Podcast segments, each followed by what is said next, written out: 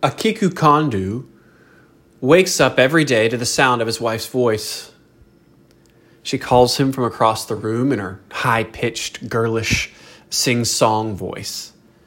She dances and swirls around, urging him to get out of bed. At the same time, he's holding her in his arms on the bottom tier of their metal framed bunk bed. And if he were more awake, he could be watching an illustrated cartoon of her singing on YouTube. This is because Akiku's wife is an idea, an anime character called Miku. The couple had a ceremony that Akiku regards as a wedding in November of last year, uh, back in 2018. It wasn't official, but it was pretty well attended with 39 guests. Akiku says, There are two reasons why I had a wedding publicly. The first one is to prove my love to Miku. The second one is there are many young otaku people, that's people who are obsessed with video games and anime. There are many otaku people like me falling in love with anime characters. I want to show the world that I support them. So reads part of an article titled Why I Married a Cartoon Character, which was published by the BBC back in 2019. Uh, the story is not unique. You can find many like it with a simple Google search. And it might, it might not even be the most bizarre. I also found articles detailing how people married trees, themselves, and pets. What's clear from all of these stories is that there exists both great confusion about what marriage is within our culture, as well as a great corruption of it. And so this morning, as we turn to Ephesians chapter 5 and verses 22 through 33, our hope is to clear away some of that confusion so that we might rightly understand and embrace the Bible's teaching about marriage. Today, our goal is to define what marriage is and what marriage is for. I've tried to summarize it this way. This is the, the main idea. To say marriage is a gospel drama. Hopefully, that'll become clearer to you uh, by the time we're done together this morning. Marriage is a gospel drama. And I want to exhort you to focus on Christ. Focus on Christ. You see your outline there before you. There are just two parts and two points this morning. Marriage was created by God, and marriage pictures the relationship between Jesus and the church. The first point is far larger than the second point, um, and you will learn why as we walk through um, these sections of the Bible together this morning. Let, let's pray. Father, what we have not give us what we know not teach us, and what we are not make us. This we pray in Jesus' name. Amen. We're going to be covering this section over the next few weeks. And, and because what, what we're going to do is a little different, we're going to start at the back end of the section, kind of Paul's conclusion today, is what we're going to talk about. Then next week, we're going to speak about husbands in marriage before uh, wrapping this little pericope up by speaking about wives in marriage. And so we're going to pulp fiction it and, and work backwards through the text. And, and I think because we are doing that, it's crucial that we keep uh, the context of Paul's argument in Ephesians at large in our minds, as well as his argument in this section. So we've summarized Ephesians by saying that it's easily broken into two halves doctrine and devotion. The first three chapters, doctrine, teach us that God has chosen to adopt into his one family all who believe in Jesus. We who believe were dead without hope, and God, because of the great love with which He loved us, made us alive together with Christ. That's, that's the doctrine. And then the second three chapters, four through six, are about devotion. They teach us not how to become Christians, but how to live now that we are Christians. The, the idea is this We who believe have been adopted into the family of God doctrine, and now we're learning to live up to the family name devotion. We who are in Christ have been born again, doctrine, and now we're learning to walk in love like our elder brother Jesus, imitating God as his beloved children. Devotion. Pick this word walk intentionally because it is scattered throughout Ephesians a number of times. And the first time it shows up is back in chapter 2 when we are told that, that when we are dead, we're actually the living dead. And we walk, uh, it's a Hebrew idiom for, for live. We walk, we, we live following the course of the world. We were disciples of the devil. And then in chapter 2, after we read that section about how God has raised us from the dead to live with Christ and in Christ, we're told that God has prepared for us good works that we might walk in them. Then we see at the beginning of chapter 4 that we are to walk in a manner worthy of the calling to which we have been called with all humility and gentleness, with patience, bearing with one another in love, eager to maintain the unity of the Spirit in the bond of peace. Next, we're told in verse 17 to no longer walk as the Gentiles do, as the world does, as those who do not know God. We're not to live that way anymore. We're to live different. We're to not walk like they do because they are darkened in their understanding. Spiritual things are spiritually discerned. And because we have the Holy Spirit now, we are to be renewed in the spirit of our minds. We take off the old self, put on the new self. But we're not to walk like the Gentiles walk. Rather, we are to walk in the new way. And what's that way? We are to walk in love as Christ loved us. That's chapter 5, verse 2. Christ loved us and gave himself up for us, a fragrant offering and sacrifice to God. Uh, then we see in verse 8 of chapter 5 that because we were at one time darkness, not in darkness, but we were darkness, and now we are light, not in light, but we are light in the Lord. Therefore, we are to walk as children of the light. That's the message of Ephesians. Be what you are. What you are has been changed, and now your life is going to be changed. You've been given a new identity, and now you are going to have new actions walk as children of the light. And that brings us to verse 15, which kind of kicks off uh, the, the final part of the book. Uh, this command, uh, walk, not as unwise, but as wise, is draped over this final section. It's all about how to live wisely in light of the coming day of the Lord. And so we're told not to walk as unwise, but as wise. And then we have two uh, immediate explanatory commands that hang underneath that. The first is in verse 17. We're told to understand what the will of the Lord is. Uh, don't be foolish, but understand what the will of the Lord is. This is what it means to walk wisely. Secondly, we're told don't be drunk with wine that is controlled by uh, a substance, but rather be filled, controlled by the Spirit.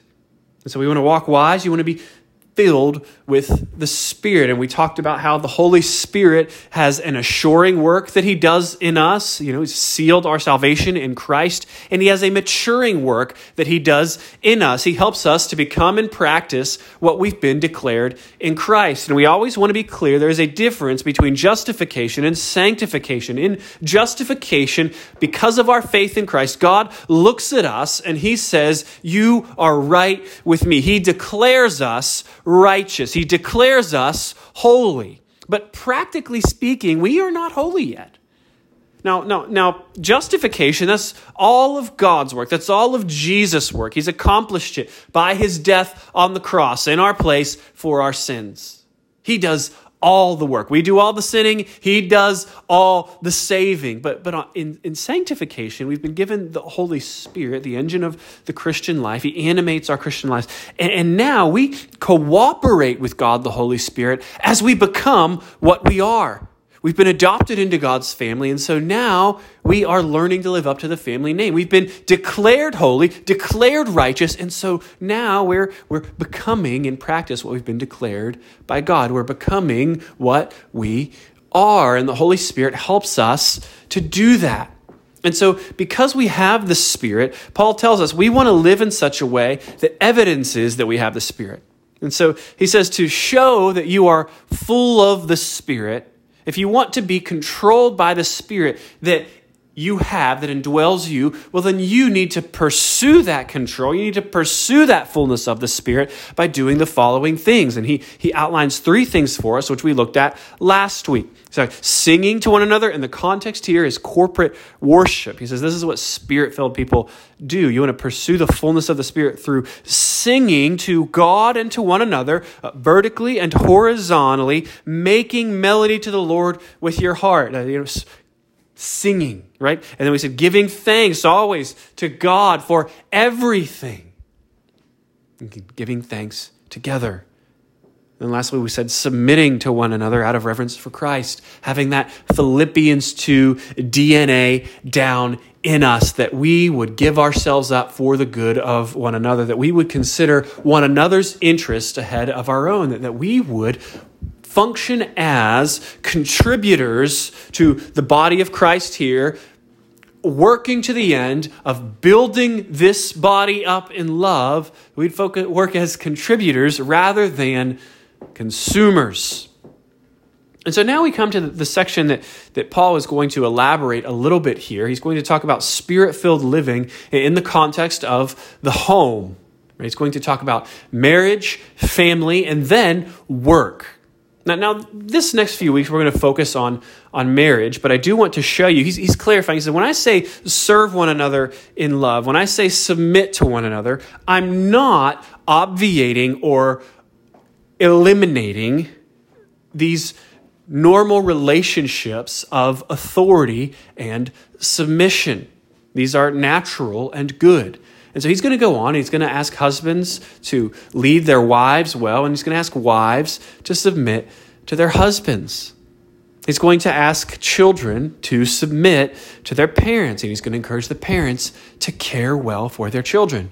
And he's going to tell employees to submit to their employers. He's going to tell employers to care well for their employees.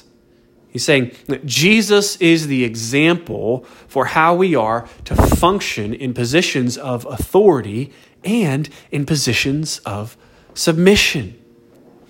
And so we're starting with that first one, and we see that Paul calls wives to submit to their husbands as the church submits to Christ.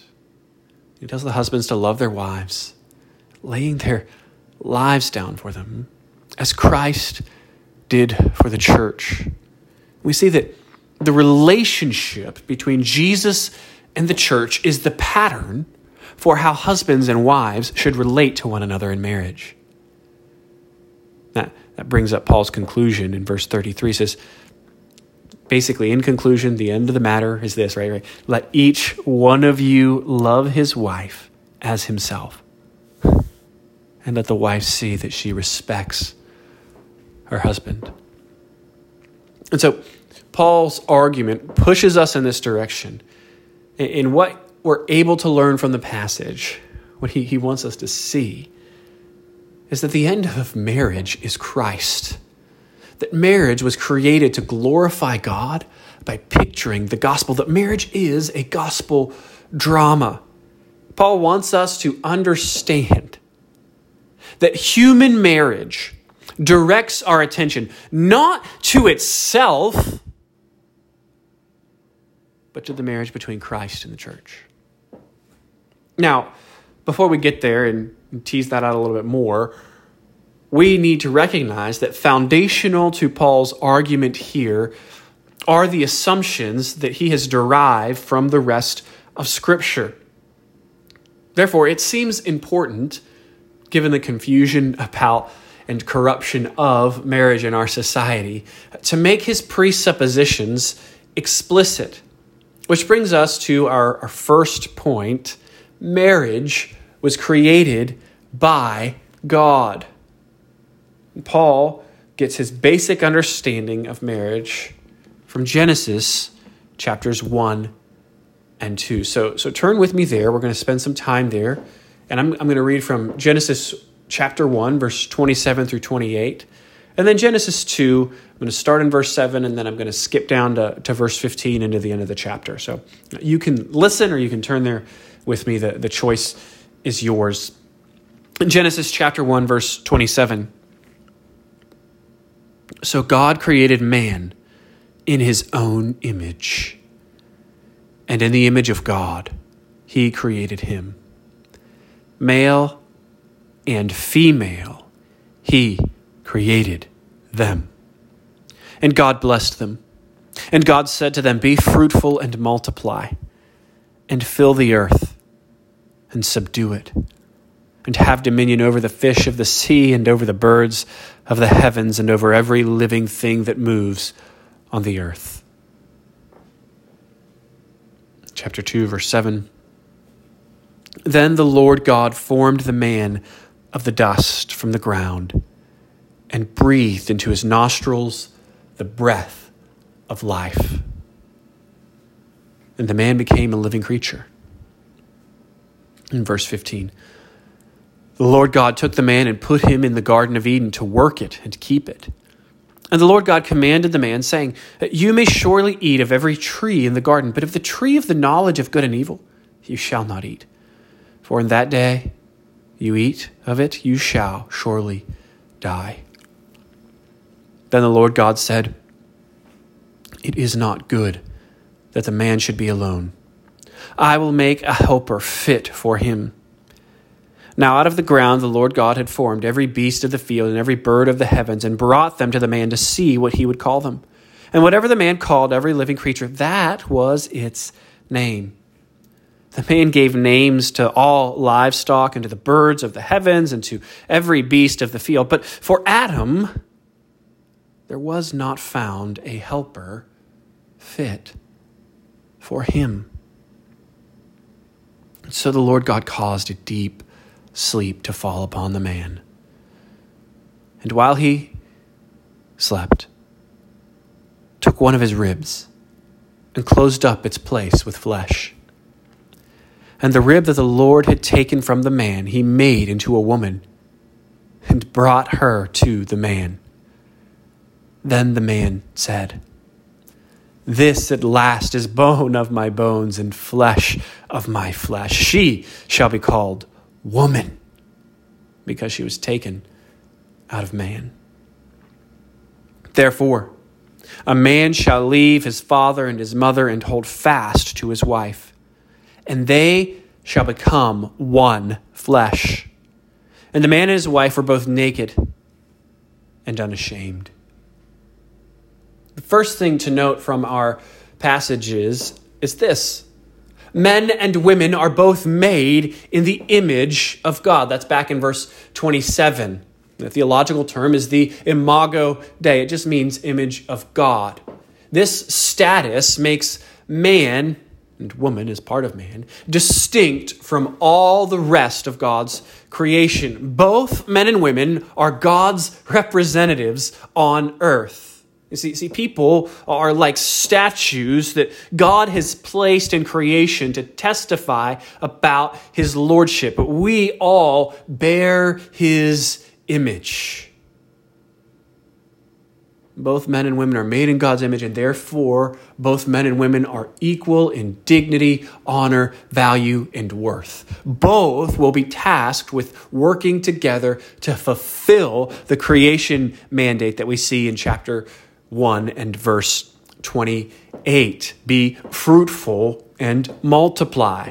And so we can see the sex of an individual, whether God has made you a man or a woman, does not make you inferior or superior. They're equal in dignity, honor, and worth. However, sex does make men and women different by design. The distinctive features between men and women are woven into the very fabric of our beings by our Creator. God intentionally made women different from men. That's our second observation. Sex is not superfluous. Sex is not pointless. God has made you a man or a woman, and He's done so on purpose. And He's made, made men and women different on purpose. Friend, if you are here and you're struggling with trying to, to figure out your identity, trying to figure out who you are, and, and part of that struggle is uh, feeling as if you are not uh, the sex that God has made you, that your biology doesn't match your mind in some way. I, I, want, I want you to know a few things. First, God put you in the body that you are in, whether male or female, and He did it on purpose, for a good purpose. You should trust Him. You should embrace the way that God has wonderfully made you. That's where you're going to find the most joy and the most satisfaction. Secondly, you cannot, no matter how hard you try or might want to, you, you cannot divorce yourself from your DNA. Your biology makes up your body, and no matter what changes you make, it will remain the same. As much as society would like to pretend that you can change this, is a reality that cannot be changed, but ought to be embraced. Thirdly, I want you to know that God loves you and that you are welcome here. Rockfish Valley Baptist Church is, is not a church full of really good people who have their act together, have never sinned or struggled. This group is a group of struggling sinners who have repented of those sins and found grace and forgiveness and rest and life in Jesus Christ. Jesus, He loves the weak and the weary, the struggling and the sore, the, the hungry and the thirsty. Friend, He can give you strength. He will mend your wounds. He can satisfy you. Listen, your sin, your, your struggle of identity, it's not weird. right? We all struggle with sins in different ways. You, you shouldn't think that you're weird or that no one can understand or, that that's a sin that should just shouldn't be talked about. No, no. Jesus deals with, with all kinds of sins, deals with them all. He forgives them all. And you will fit right in with this lot. We're a bunch of forgiven sinners, and you're welcome here. We, we want to love you as God loves you we want to care for you. I want to encourage you to trust Jesus, to put your faith in Jesus. You can trust Him to run your life. He's good at it. He gave His life so that everybody who trusts in Him and submits to His Lordship can live. Friend, trust Christ this morning and embrace the way God has made you. Sex is not superfluous. God has made men and women differently on purpose for the purpose of bringing Himself glory. And part of the way He intends to do that is by filling the earth with human beings, with His image bearers. And that, that's right there in the creation mandate, which He says, be fruitful and multiply. And we recognize that man cannot do this alone. But marriage makes it possible. Sometimes I do think we miss how charming and, delightful, just kind of fun the, the story is in chapter 2 of you know God bringing Adam and Eve together. It's the first time in the Bible. You know, God's been creating everything. Sin hasn't come into the world yet. He's calling every it's good, it's good, it's good. And for the first time we hear that something is not good. And what's not good is that Adam is alone and he has no complement. He has no uh, corresponding part. He doesn't have a helper fit for him. And then we have this weird scene after we're told it's not good and he can't find a helper fit of God parading the animals before Adam as if to say, none of these is fit to be your helper, to be your companion. It's like Adam recognizes it in, in my you know, sanctified imagination as he is naming uh, each animal, you know, hippopotamus, elephant, you know, duck-billed platypus. He's sitting there and he's seeing each of these animals has a, a complementary partner. And he's going, really? The, the duck billed platypus has a partner. Here I am. I'm solo. You know, I'm alone. And you can kind of almost see him like, all right, I've named all the animals. I'm going to have authority and dominion over them. And then just drifting off to sleep and, you know, in his mind, trying to dream of what it would be like to have a complement, to have a helper fit for him. We then have you know, God performing the unauthorized procedure and then building Eve for Adam. She's not called Eve until after uh, the fall. She's called woman initially here, right? At any rate, Adam wakes up, and you'll notice he doesn't encounter her immediately. And I love this in verse in verse 22. Look, look there. And the rib that the Lord God had taken from the man, he made into a woman and brought her to the man. As Adam is awake, and God, just being God, being wonderful, he brings to him this surprise gift. And uh, who doesn't love a good surprise? I mean, back when we used to carry cash, I always it was wonderful when you put on a, a pair of jeans or an old coat and you stick your hands in there, and all of a sudden you feel something crumbly, and you pull it out, and there'd be like a twenty dollar bill or a five dollar bill.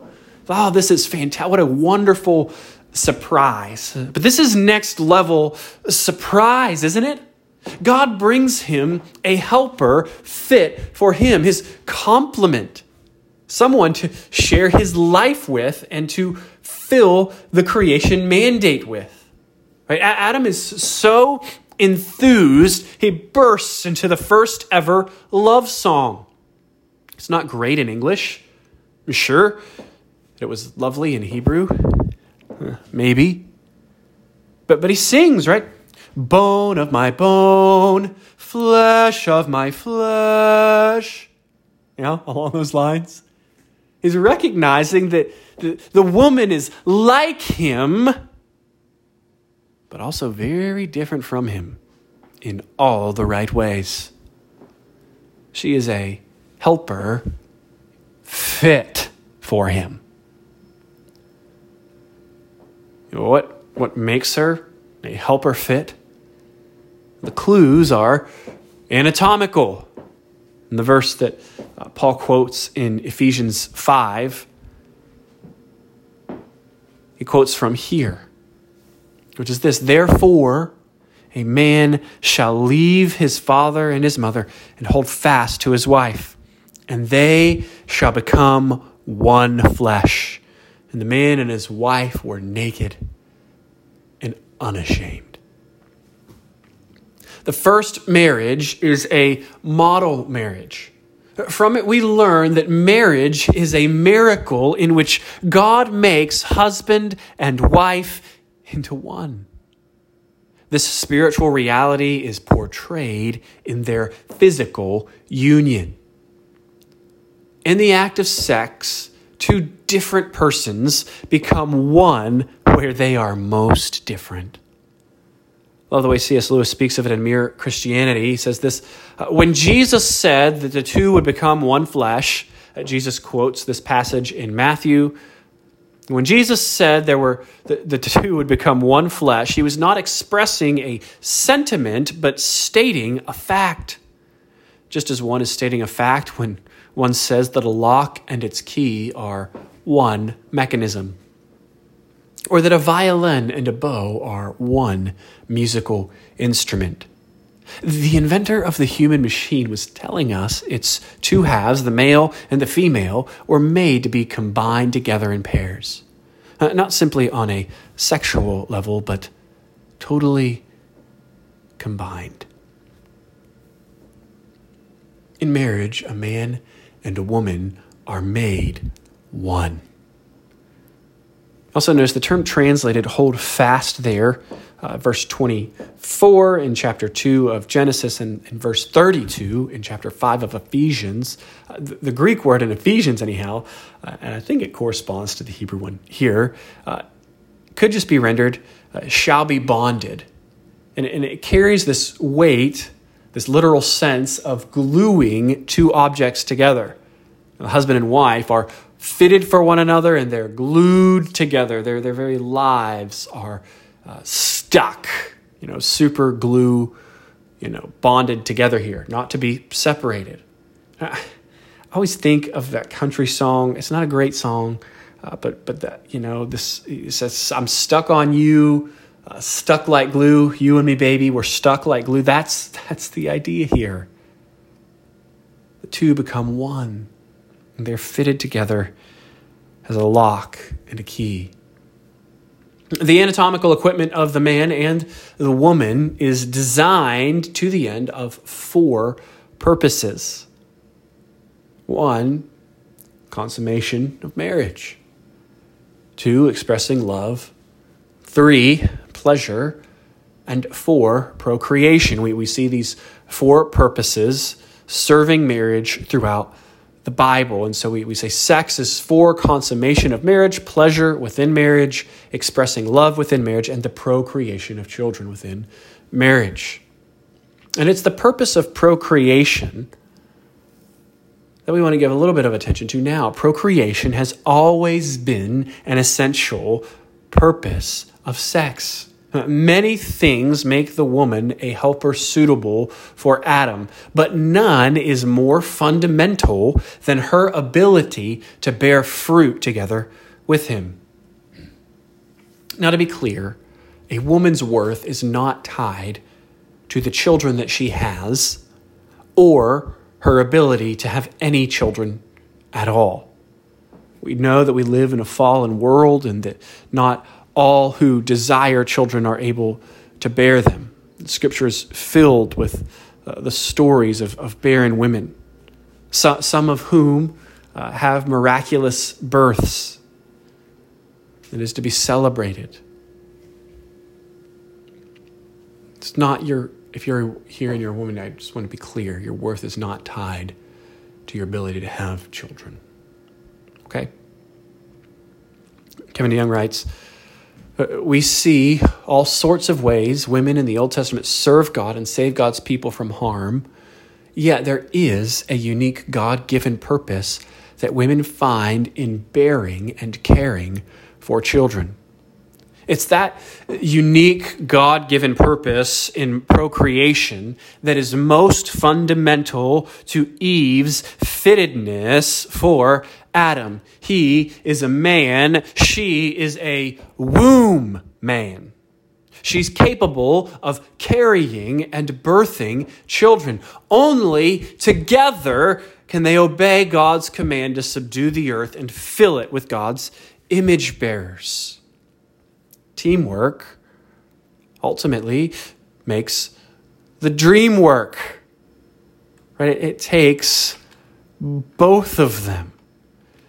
Yes, they are physically different, but they are both made in the image of God. Yes, they have different parts to play, but both is crucial. Both parts are crucial. And so, with these, these things in mind, we've talked about uh, men and women are made in the image of God, that sex is not superfluous, and that one of the purposes of marriage is, is pro creation, I, I want to offer a definition of marriage that um, there are many definitions of marriage out there, but I'm going to offer one that I think is good and it comes from uh, desiring God. This is this uh, marriage is a lifelong commitment between one man and one woman for their mutual joy, the good of society and the procreation of children.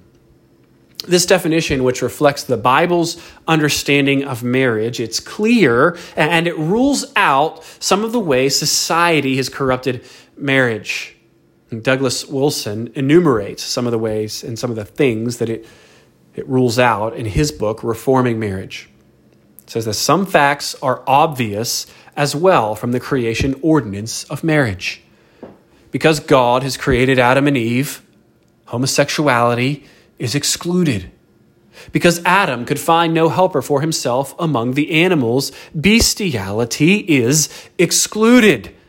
And because God created just one woman for Adam, polygamy is excluded. The pattern of monogamy is clearly set and displayed to us.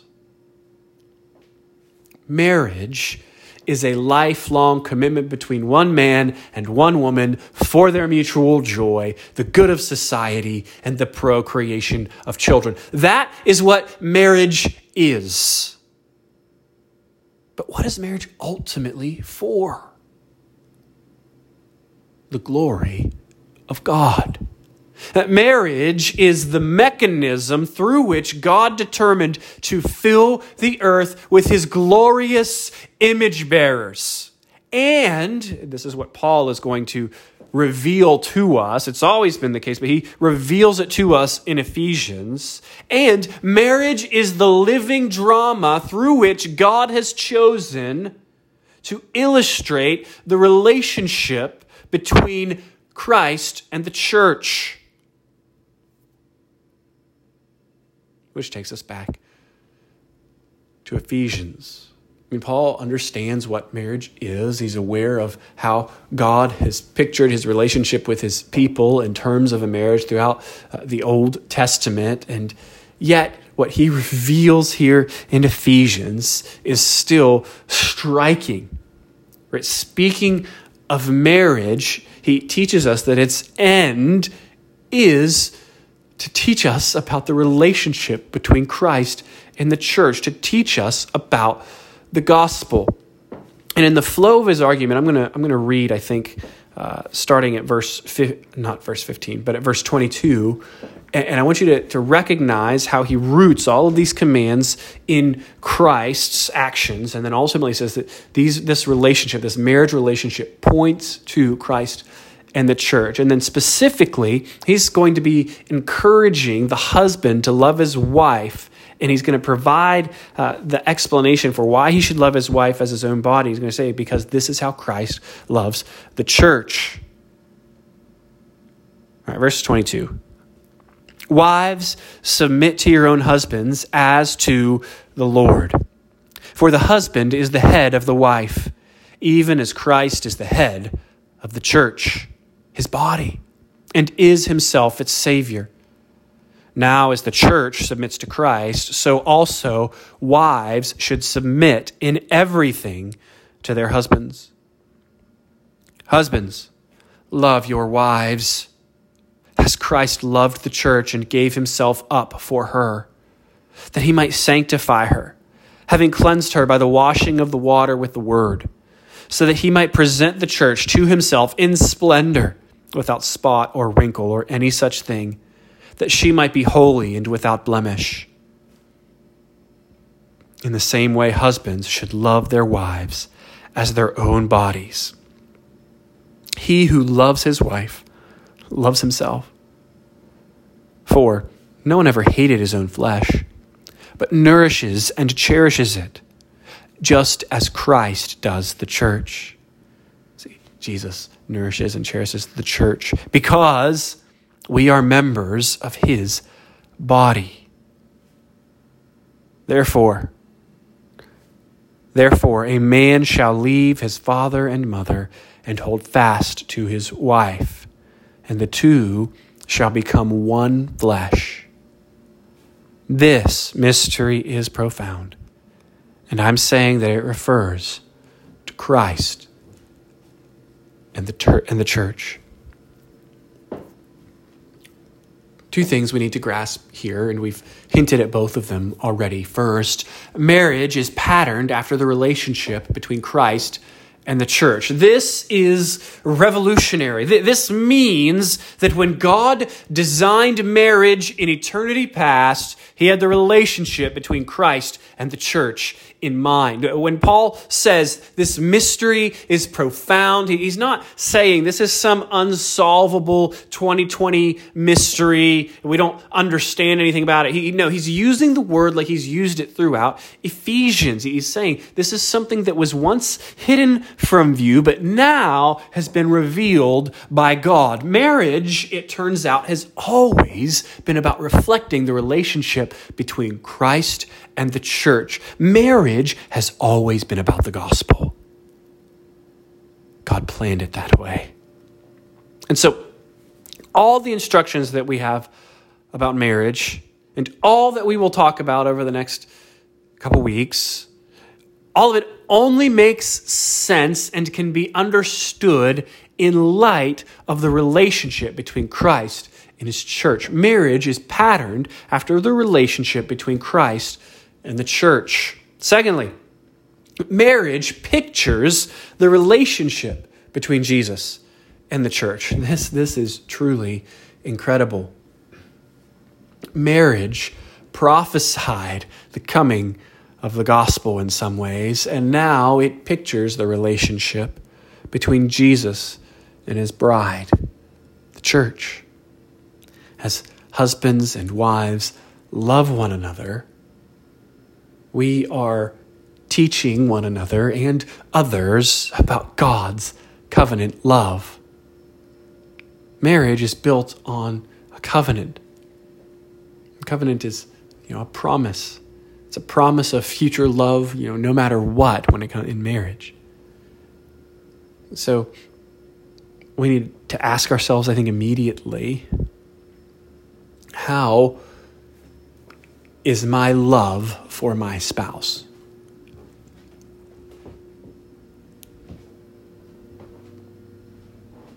The love that Jesus has for his bride burns ever hot. It does not waver, and it is through, it's true through betrayal and unto death. Friends, God set his love on his people before time began, before the foundation of the world.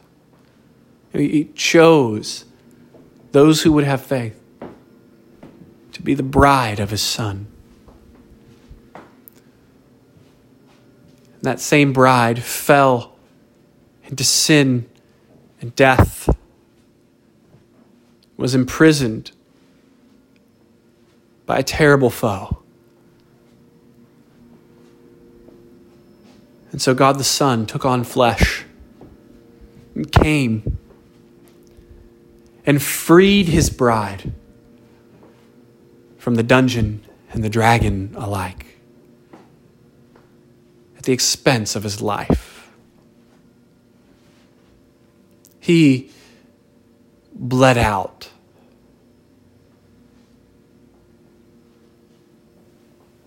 So that she the church could be forgiven from sin,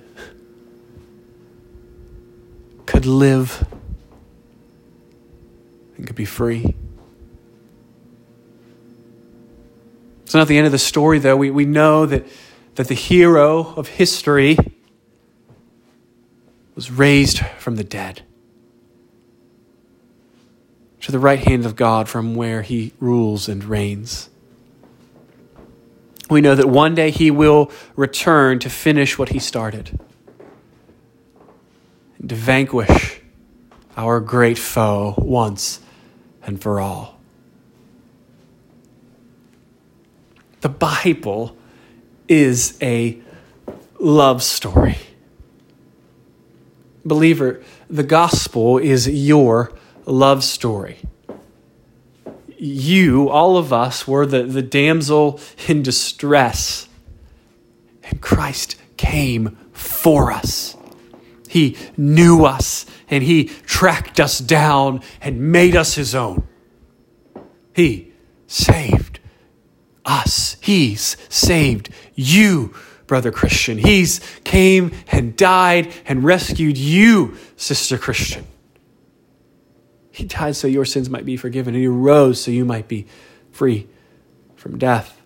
The gospel story is a love story, and it's your story, believer. Unbeliever, this love story, this good news can be yours if you will turn from your sin and believe in Jesus. Jesus loves you and welcomes you. He will not cast out anyone who comes to him in faith. Come to him. You can be united to Jesus and his people. You can be free from sin. You can have hope even in death, knowing that all who trust in Christ will be raised from the dead as he himself was raised. You can have the certainty of eternity together with God and his people. Believe. believe. Human marriages illustrate the love Christ has for his people and his, his union with them. Just as the first Adam was joined to his wife, becoming one flesh with her, so too is the last Adam, Jesus, joined to his bride. So she, the church, might become one with Him. Marriage, friends, is a gospel drama. It's an acting out of the gospel story. The whole enterprise of marriage is a parable aimed at teaching about Jesus. Just as flowers stand in as a symbol for love, signatures for promises, or fireworks for celebrations, marriage is all about God and his enduring promises to us. Marriage is far more glorious than anyone tends to think. It is no social construct, but a creation of God. It is not a cage that stifles evolutionary sexual impulses, but the arena in which sexuality is designed to flourish. Marriage is not an institution dedicated to my happiness or your happiness. Rather, it is an institution dedicated to displaying the glory of God in the gospel. Singles, the Bible's teaching on marriage is for you. It's to help you see Christ. It's to help you look to Christ. Marrieds, the Bible's teaching on marriage is for you. It's to help you see Christ. It is to help you look to Christ. Some of you spend so much time working on yourself, working on your marriage, that you never look to Christ, which is the real problem at the bottom of it all. You keep expecting your spouse to fully satisfy you when only Jesus can do that. But instead of looking to Jesus, you look for 10 ways to be a better husband, six ways to be a better wife. And you try and you grind mind, but you always have your eyes on yourself or on your spouse and never on your Savior. And that's the problem. The whole enterprise of marriage is intended to cause you to look to Christ. Imagine that you and your spouse are both really into bicycling and you you you are riding along and uh, you know it's a beautiful day blue sky uh, wind in your hair. Maybe you have uh, your old school and you want your bicycle to sound like a motorcycle and so you, you stuck like a trading card back there in the back wheel. But you're riding along because you're so into each other you turn you know, side by side, riding down the road. Turn, and you just lock eyes romantically. not going to take your eyes off one another. You're just so into each other, so in love, so focused on one another. Well, what, what's going to happen as you continue to pedal? Inevitably, you're going to crash. This is what happens to our marriages when we focus on ourselves instead of Christ. If we want more faithful marriages, we'll ride closely to one another, yes, yes, but our eyes will be front facing and focused on Jesus. Marriage is about Jesus and his relationship with his people. In concluding, let's be clear about what marriage is and what marriage is for. Marriage is a lifelong commitment between one man and one woman for their mutual joy, the good of society, and the procreation of children. And marriage is for glorifying God. Marriage is a gospel drama depicting Jesus' love for and union with his people. Let's pray. Father, we thank you for marriage. We thank you for your word. We thank you for creating us, male and female, in your image, creating us with a purpose to fill the earth with your glory, with worshipers.